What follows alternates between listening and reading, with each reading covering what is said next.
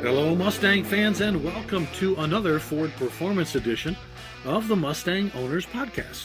I'm your host, John Clor. You know, from my years with Auto Week magazine, the Ford Special Vehicle Team, Ford Racing, and now Ford Performance, I've always known that everyone has a Mustang story. So, to that end, I hope you're reading my efforts to tell your story in the enthusiast section of FordPerformance.com as well as keeping up with all the latest happening in the Mustang hobby by checking out FordPerformanceClubConnect.com every week. My co host is a Mustang hobby and industry insider who's perhaps best known as the longtime president of the Mustang Owners Club of Southeastern Michigan, or MOXM, one of the largest and most active Mustang clubs on the continent, plus who also heads up BOXM for you Bronco owners, as well as being the new leader behind the International Council of Mustang Clubs. Of course, I could only be talking about my great friend Mike Ray. Mike, tonight we've got an automotive journalist superstar. I think he's got enough stories to probably uh, fill about 10 episodes. Yeah, that's the problem, ladies and gentlemen, here on the podcast, because this guy we could do 500 podcasts and you'd listen to every one of them until the, your batteries ran out because this guy we're going to be talking tonight with one of my longtime friends matt stone and no not the actor by the same name but matt stone the freelance journalist author broadcaster uh, former editor of motor trend classic I mean, Matt's been an automotive journalist uh, and a photographer since way, I think in 1990. He's been a contributor to so many car magazines, beginning with my alma mater, Auto Week, right out on through MotorTrend.com, while being heard on the Motor Trend Radio Network. And now, yes, Matt Stone can be read on FordPerformance.com. Plus, he's authored and photographed more than a dozen books, which has got me beat by 10, and even more in the uh, hopper. And he's I used to listen to him on uh, Speed, Fox Sports, Barrett Jackson Auctions, television broadcast team. He's been a class judge at Pebble Beach, uh, the Concours d'Elegance. He's been a judge at Amelia Island, uh, Concours d'Elegance. He knows his Italian cars as well as he knows his Italian food. He officiates at other shows. He serves a, as a past officer and board director of the Keynote Address Committee chairman and past president of my Motor Press Guild. Now I'm the Automotive uh, Press Association. Plus, and it does so many things. And not only that, folks, so many things. Well, please welcome to the Mustang Owners Podcast, Matt Stone. Matt, what an intro. Well, you know, John, uh, since 1990, my batteries are running out. no, no, please, no. I hope not. Matt, uh, I tell you, anybody listening to the podcast tonight, if they if they say they're a Mustang fan and they don't know the name Matt Stone, they're just not paying attention. Well, I always say, I always say when I introduce myself anywhere, I always say I'm the other Matt Stone. Yeah, because you alluded to, the the Matt Stone that did South Park is the young guy that's rich and gets all the chicks, and I am none of the above. oh, that no, the older guy who gets all the chicks. That's Mike Ray. Ah. so, so Matt, Mike, and I, we had to have you on the show. I mean, we've all got your books, and you know I remember back when I first, uh, ladies and gentlemen, you have to trust me when I tell you this. When I was at Auto Week, I used to run a uh, section of the magazine called Escape Road, and, and, it's the back of the book, and we'd take freelance contributions and, and read them, and and I'd say, well, you know, I could, uh, this guy's got talent, or this guy I have to send that really cool rejection letter, and so I remember seeing a a manuscript uh, from Matt Stone, this same Matt Stone we're talking to tonight and I think Matt, you were you were some kind of an insurance underwriter out there in California, and you wanted to write about cars, and you wrote this really good piece about the Ford F1 pickup. And I was running a truck issue, and I had nobody writing about trucks, and I just liked the way you wrote. Uh, very conversational. You, you you had you had all the right lingo. You were just you were just connected to the way car people talked, and that's the way you wrote. You weren't sending everybody to the dictionary and it was just like you and I sat down and just talked about old Ford pickups, and I immediately took to it, put it in there, and I remember the executive editor saying, "Who's this Matt Stone guy? He's never going to amount to anything." And when you became executive editor of Motor Trend, I had to remind him because he was long gone from the Auto Week by that time that I told you I can tell talent, Mike. I could tell talent back then, and Matt Stone went on to achieve far greater heights than I ever could just because of that skill. Matt, I don't know what you did, but congratulations on such a storied career. Well, thank you, John. We're we're all just car guys in the same barn, is the way I look at it. You know, I'm I am just another car fool like all the rest of us. And I got I got a key, I got a keyboard in one hand and a camera in the other, but but I'm I'm the same car fool as just all the rest of us. And I thank you for that introduction with one small correction. It was the 1953 to 56 F100 the oh. king of the fat fendered Ford pickups from the. That was the one that that set the world ablaze and never, you never went back. Uh, I, am and Mike, you can tell when you read Matt's stuff. And uh, folks, if you're checking out, like I asked you in the intro to FordPerformance.com, you'll see Matt's stuff appear in our, our enthusiast section all the time. And Matt, it's it's not just the cars. It's not just your reviews of driving. It's it, it's it, it, even your perspective of events. Mike, the cool thing about Matt is when I give him a story assignment, there's no explaining it. You know, I mean, I, I need a Ford spin. I'm I'm working for a Ford website, and and Stony knows Mustang so well that you just send him in there, and you get when you start reading them, you get that feeling like, yeah, that's that's how I would have said it if I were there, if I had that skill. yeah, you know, and I don't know, Mike. Do you read if you get to read them a lot? But uh, I, we're so lucky to have Matt, who's you know, and and Matt, I remember uh, Club Connect wound me up in California at a dealership somewhere in Bakersfield. I, I can't remember where that was. I mean, yes. it was yes. yeah, and you were there. One one Ford dealership in Bakersfield, probably the only one that would go there. but you showed up, and Mike, do you know why he showed up? Because he there were a bunch of Mustangs there that night. The club was there, and some guy, I think he may have been a former chip officer, had this California Highway Patrol Fox body and it rolled out. I thought, oh my God, that, that thing looks like it just rolled off the assembly line. It took us back into, you know, I was looking for Erik Estrada. Yeah, except Estrada rode a motorcycle, but it's okay. Oh, that's true. But, but yeah, if, if, if a 1992 Special Service Mustang cop car was ever restored to Pebble Beach quality, this yeah. was it. And yeah. uh, and uh, that was a fun, fun story to do. And what what of course blew I think John away and me was you open up the trunk and there's all the cop stuff in the back, the flares, the jacks, the body bags, the emergency signs, the whole thing. This guy had it all. I mean, it wasn't just the car with a with a with a a broken you know CHP radio screwed to the dash. I mean, he had it all. He had a plastic version of the cop spec shotgun bolted to the mirror using the authentic bracket that the CHP used.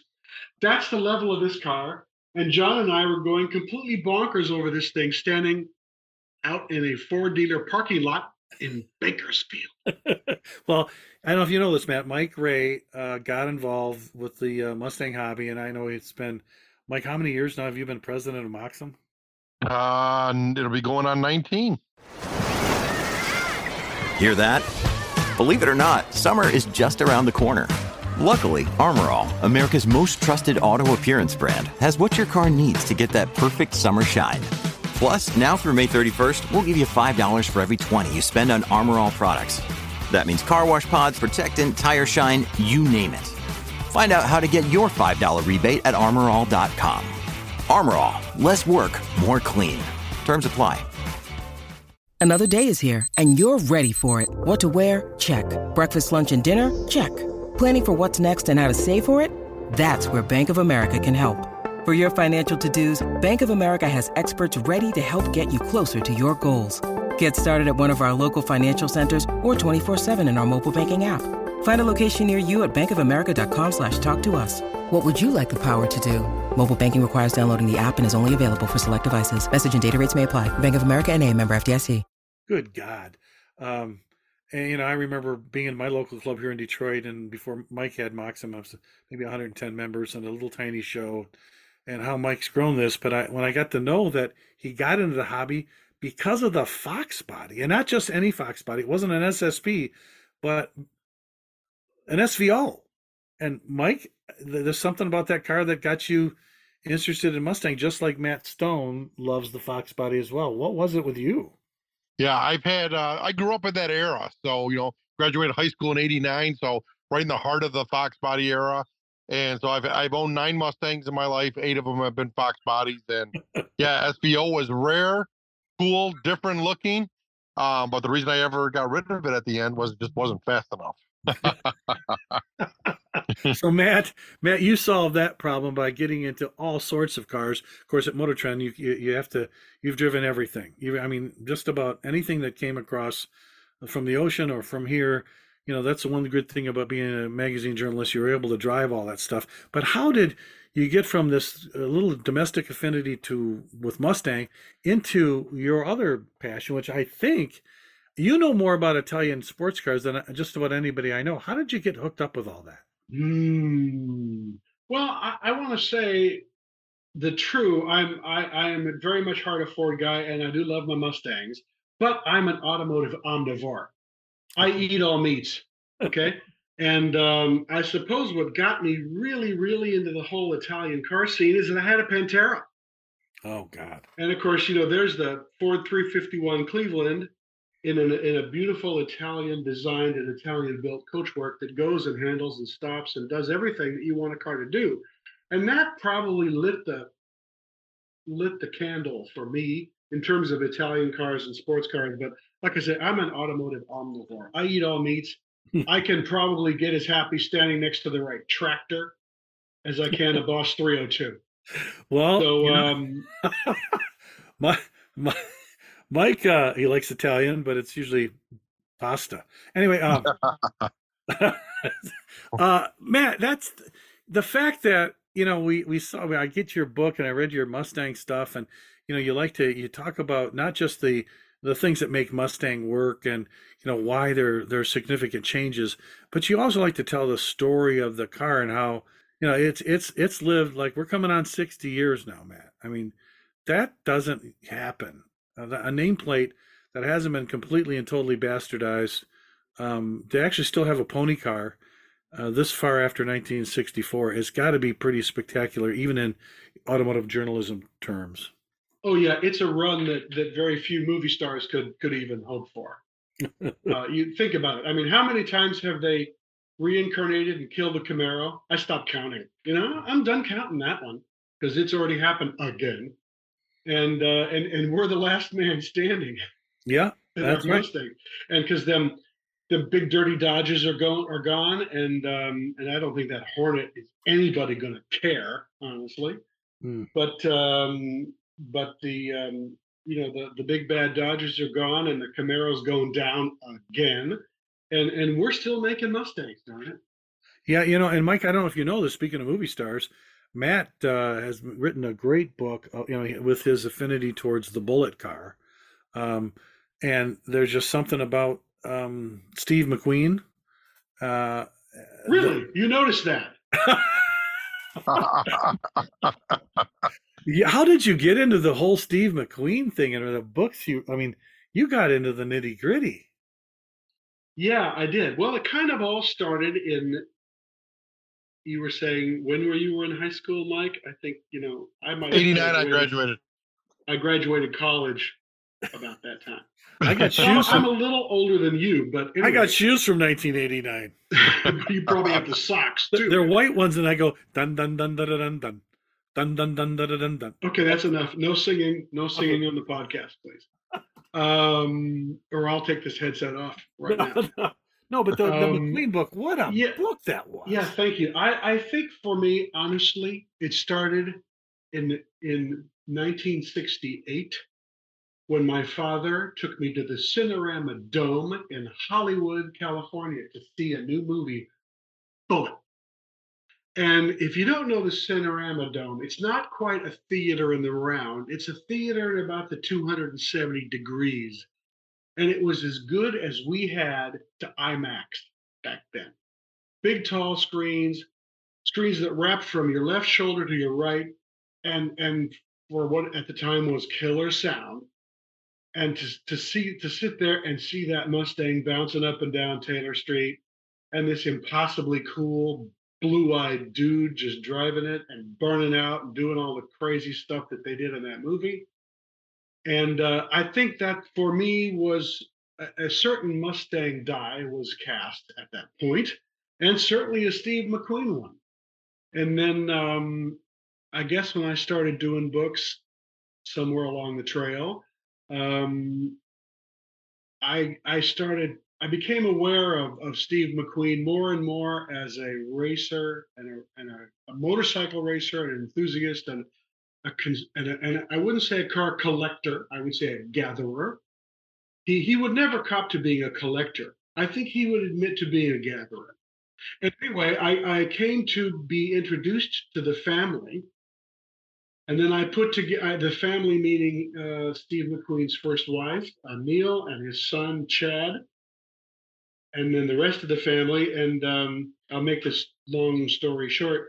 I put together, started putting together a list of all of Steve McQueen's cars and bikes. And when that spreadsheet got onto about the fourth or fifth page, I said, this, is, this is my next book and I oh, did it. Awesome. I did it in 2006 called McQueen's Machines. Mm-hmm. And then um, I had a chapter in there dedicated to Bullitt, but it just wasn't enough. And then, of course, when the when the Bullitt cars were came to light just a few years ago, yeah, that's I was curious about that. What did you think of that?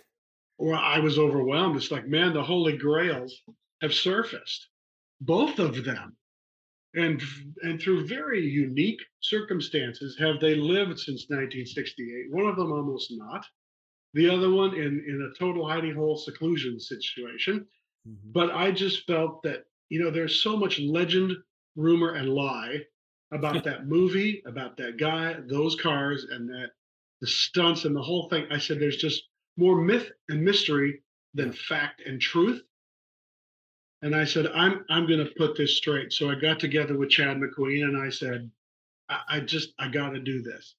Are you okay with that? He said, Oh yeah. He said, after 50 years of bullshit, you'll pardon me for quoting him in that parlance about this movie and about those cars and about my dad. Yeah, I want somebody to tell it right. He said, so just follow a story, follow your research, just just do what you do and do it and and I'll love it.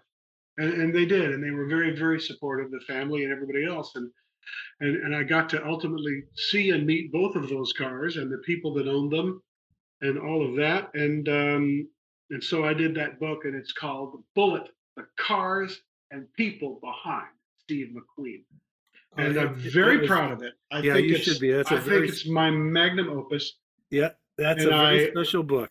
I uncovered so much material, um, made a few people unhappy along the way who thought they owned cars that used to be owned by Steve McQueen. Mm. Oh, you know, I have the wheels from that car. I have the engine from that car. Yeah, really? No, you don't. Yeah. Yeah. Um, we used to get you were at the magazine, we used to get calls, Hey, I found the Bullitt. Oh yeah. If I had a nickel.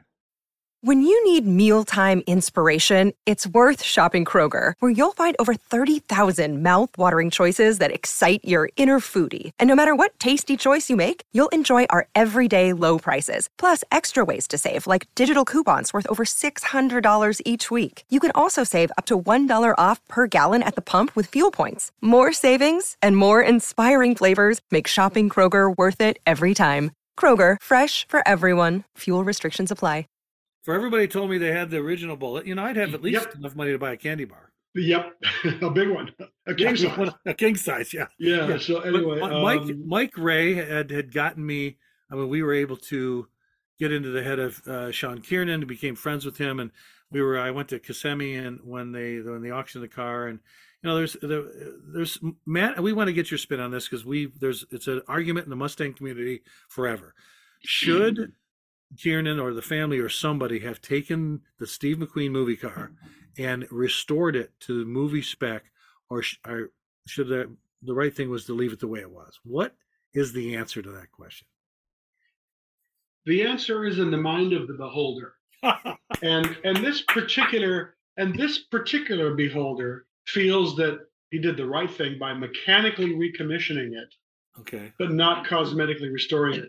That's sort of like saying, you know what, that Mona Lisa chick thing, that painting Mona, Yeah. She's looking a little tired after 450 years. You know, why don't we just spray a coat of clear on her and she'll no, just you be put Botox in it. It'll be shiny. You know, and and I think that would have been the crime to have to have cosmetically restored the Bullitt car because you know all of those dents were put on it in San Francisco, and and all that rust is original, and and anything that was bent or welded or fixed or broken or added or pilfered was done in the making of that movie. And I think I believe in my heart to have cosmetically restored that car Yeah. would have been to washed away all of its stories. Mike Ray, I think we've just had the best new term we're going to use on the podcast. That was original rust. Mike, Mike, Yeah, I'm going to use that in my sales technique when I'm selling a used Mustang. Well, Hey, it's in got rust case, there. No, no. Matt Stone said it was rust. period period correct rust. Ah, that's That's Matt, all I got, guys. See I'm what done. I'm see, see what I'm saying, ladies and gentlemen. When you read Matt Stone, he comes up with terms that are just not used in the vernacular. It's just unbelievable. Well, Matt, there's and there's a lot of people. The other thing was, and I know you know a lot of the guys that Mike Ray and I know, and uh, you know the club always got invited to every Bullitt launch here in Dearborn, and uh, they knew Paul Randall who did uh, the the S197, and and then we knew a guy which we'll have on the podcast. And I think you may know him, Steve Denby worked on the Mustang programs. It was an SVTer as well. He went out, and when the Bullitt came out, he bought. and Mike, am I? I don't know if it's- is it a black Bullitt or the blue? yeah, the black one. Yep. Yeah. So here's a question, Matt. Being the Bullitt superstar, the guy who wrote the book, what's with the black Bullitt? Do you buy into this whole thing that it makes it more appealing for other buyers? All Bullitt Mustangs are Highland green metallic, no matter what color you paint them. That's it. You Okay? answered, you Sorry. answered correctly. So all of you listeners out there who own a black or a blue Bullitt, you should be black and blue. For B- or there's a red one. Don't forget the red Oh, one. There's the one red one, yeah, which will be, as I understand, uh, Paul Rocha said he will have that down at the Halderman Museum when he takes his Boss prototype out of there this summer. He'll have the red Bullitt prototype. But Matt, I couldn't agree with you more. I mean, I, I the marketing, you know, marketing people get involved, and I, we are going to have Steve Denby on the podcast, and we're going to have to tell him Matt Stone even said Sorry. Bullitt is got no, I'm be not. No, I'm not. it's a Bullitt. Sorry, folks, if you've got a non Highland Green Bullitt, I, I'm just sorry. Actually, Mike, I'm not sorry. Yeah, well, me neither. And and I gotta say though, I've seen, of course, I've seen all the other colors on Bullitt Mustangs, Okay. and the black is particularly attractive. It's it becomes something different at that point. It's not a Bullitt Mustang to me, but I, I, maybe understand it a little what the marketing folks were thinking, but I, uh, not going there. All right, so That was know- a buzzer, by the way. yeah, and, uh, so let's let's do this, Mike. And I hate to do this as well because you know you're selling these cars right now at Gorno Ford. so uh, the Mustangs come a long way, but they every time we come up with a new one, it's quite polarizing. And and you know, I mean, I was at the SN95 long lead uh, there in Solvang, California, with John Coletti and and that group. And then and then when uh, when S197 came out, Mike Ray even fell off his horse and had to buy one. I have an S197 because I like the retro idea, the whole theme of Gale Halderman's original car coming back into the design. But then S550 happened. And boy, did we get some pushback. Oh, it looks like a fusion. And now S650. Matt, what are your thoughts about the S650? Hmm. How much tape you got? well, Mike, do you have any on the lot? Do you have any? I know you don't have Yeah. a dark. You don't have a I got dark. one on. The, I got one on the showroom floor right in front of my desk. Is it a dark horse? Uh, No, just a regular GT premium. But you know, the funny thing is, when you brought about Bullitt, you know, when I first started my career of selling, my first car I ever sold was a Bullitt Mustang, and yes, it was green. There we go. Yeah, but Matt, To so many your people have told. John, I don't know why. I'm going to bring this word. You brought it up, Matt, and so don't blame me. Somebody who first saw the car, we were at the uh, pre-reveal, and he turned to me, and the first word out of his mouth was, "Looks like a Camaro." Ooh, I I don't see that exactly.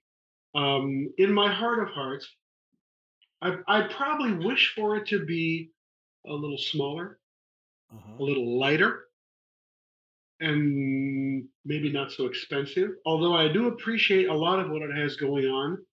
I think that it, those engine packages are, are have really come a long, long, long way, and and a lot of the configurability and the stuff that's done with the driver inputs and the, and all the instrumentation is really attractive. And some of the crisp lines I like. Uh, like I said, I would I would vote for it to be a little trimmer, a little lighter, and a little less money. I think. Well, Matt Stone, that is exactly what the genius that created Mustang in the first place, Hal Sperlich, has long said about current Mustangs. That that that's exactly the formula that they, they used back in 1964: the right size, the right price, and and of course the the, the right weight. Is it's all about power to weight, as you know, as a sports car buff. And uh, you know, I, I just have to commend you on that because as uh, people who've followed Mustang all through the years, you know, and, and I'll take my lumps for being a second gen lover, but power to weight, everything that's wrong with a, a 77 Cobra 2 with a 302 in it can be repaired by the Ford Racing catalog. Because uh, a five liter is a five liter. And then, then you come up with uh, the thing like power to weight, which when you bring second gens against everybody else, it wins because it's small and light. So I totally agree with you. And I just think we're so blessed to have Mustang and then have you continuing to write about it, continuing to drive them. And now uh, being able to look back and see, hey, there is there's a flavor. There's something about the car. And Matt, you must have just uh, there's got to be something in your head that says, you know, there's just something remarkable about Mustang versus all the fabulous cars you've driven, muscle cars and Exotica and Italian sports cars and mundane trucks. You've driven it all, but there has to be something to be said for the Mustang. Yeah, and I think I think we're saying it with words and action by buying them, driving them, enjoying them, loving them, and clubs they the Moxum, whatever the heck a Moxum is. Um, that was a Nissan, was it a Maxima? no. no. Okay. Anyway, Mike, who uh, came I'm over just, that? I'm just sorry, Mike. I couldn't resist that. That acronym. that acronym was too good. I'm sure we could come up with some really fun definitions of that acronym, but no matter. Um, I, I think, John, everybody that does what we do and, and buys them and sells them and drives and continues to celebrate them and they put them in the movies and blah and blah and blah. That's why we have Mustangs still. Yeah. Yep.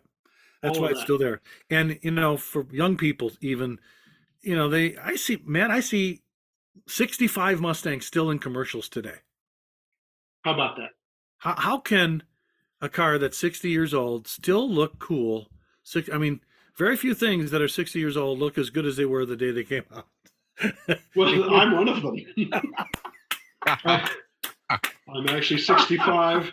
I'm 65, and you can see every mile in my face. I promise you. Oh, you son of a gun! no, that's not what I meant. But anyway, it's true, and I and I think and and and Matt, you've also touched on this in so many of your stories. A lot of it has to do. It's not just about the persona of this car and the fact that America is kind of just it just touched its soul. I think a lot of it has to do with design. A lot, you think? Yeah, well, that's just me. What do I know? But but I think there's just something about I don't know stance. Mike, you know when people come in, you no matter what you have on the showroom floor, they they gravitate to that car. I mean, oh, always. It's even if you're not in the market for it. You Yes, it absolutely. That is absolutely true.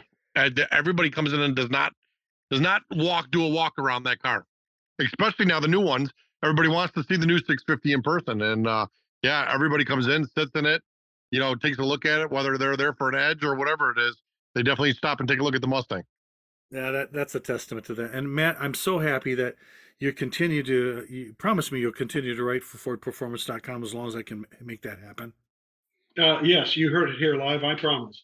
Okay. and continue to go to all those wonderful Shelby events, those great shows out there on the left coast, and all the things that you do. I know you're so still heavily involved in the hobby. I, I just I, your your your schedule amazes me. Uh, everybody knows you. John Kleiner couldn't speak more highly of you, and he's a you know, he's a superstar when it comes to Ford guys on the West Coast. So, thank you so much, Matt, for spending some time with us talking Mustangs, and please keep this good work going. And, and all the whether it's a book uh, on the radio, whatever you do, uh, keep it going for us, will you, pal? Yeah, happy to do it. And if you ever want to have a um, an artificial intelligence podcast with Carroll Shelby, you know, I can I can cover him pretty well. Yeah. hey, that's a good idea. You know, Mike, we got to have Matt back on all his Carroll Shelby stories. He's got enough of them to fill a second podcast. And some of them cannot be said in mixed company well, with the public. We'll have to see if the Mustang Owners Museum will let us get on the podcast. Matt, promise us you'll come back and share some Shelby stories with us. Let's do it. Let's do it, boys. You got it. Thank you again. Well, ladies and gentlemen, that's a wrap for this edition of the Mustang Owners Podcast. And as always, we welcome your comments. Just send them to clubhub at ford.com. So until next time, we'll just have to catch you down the road. Thank you.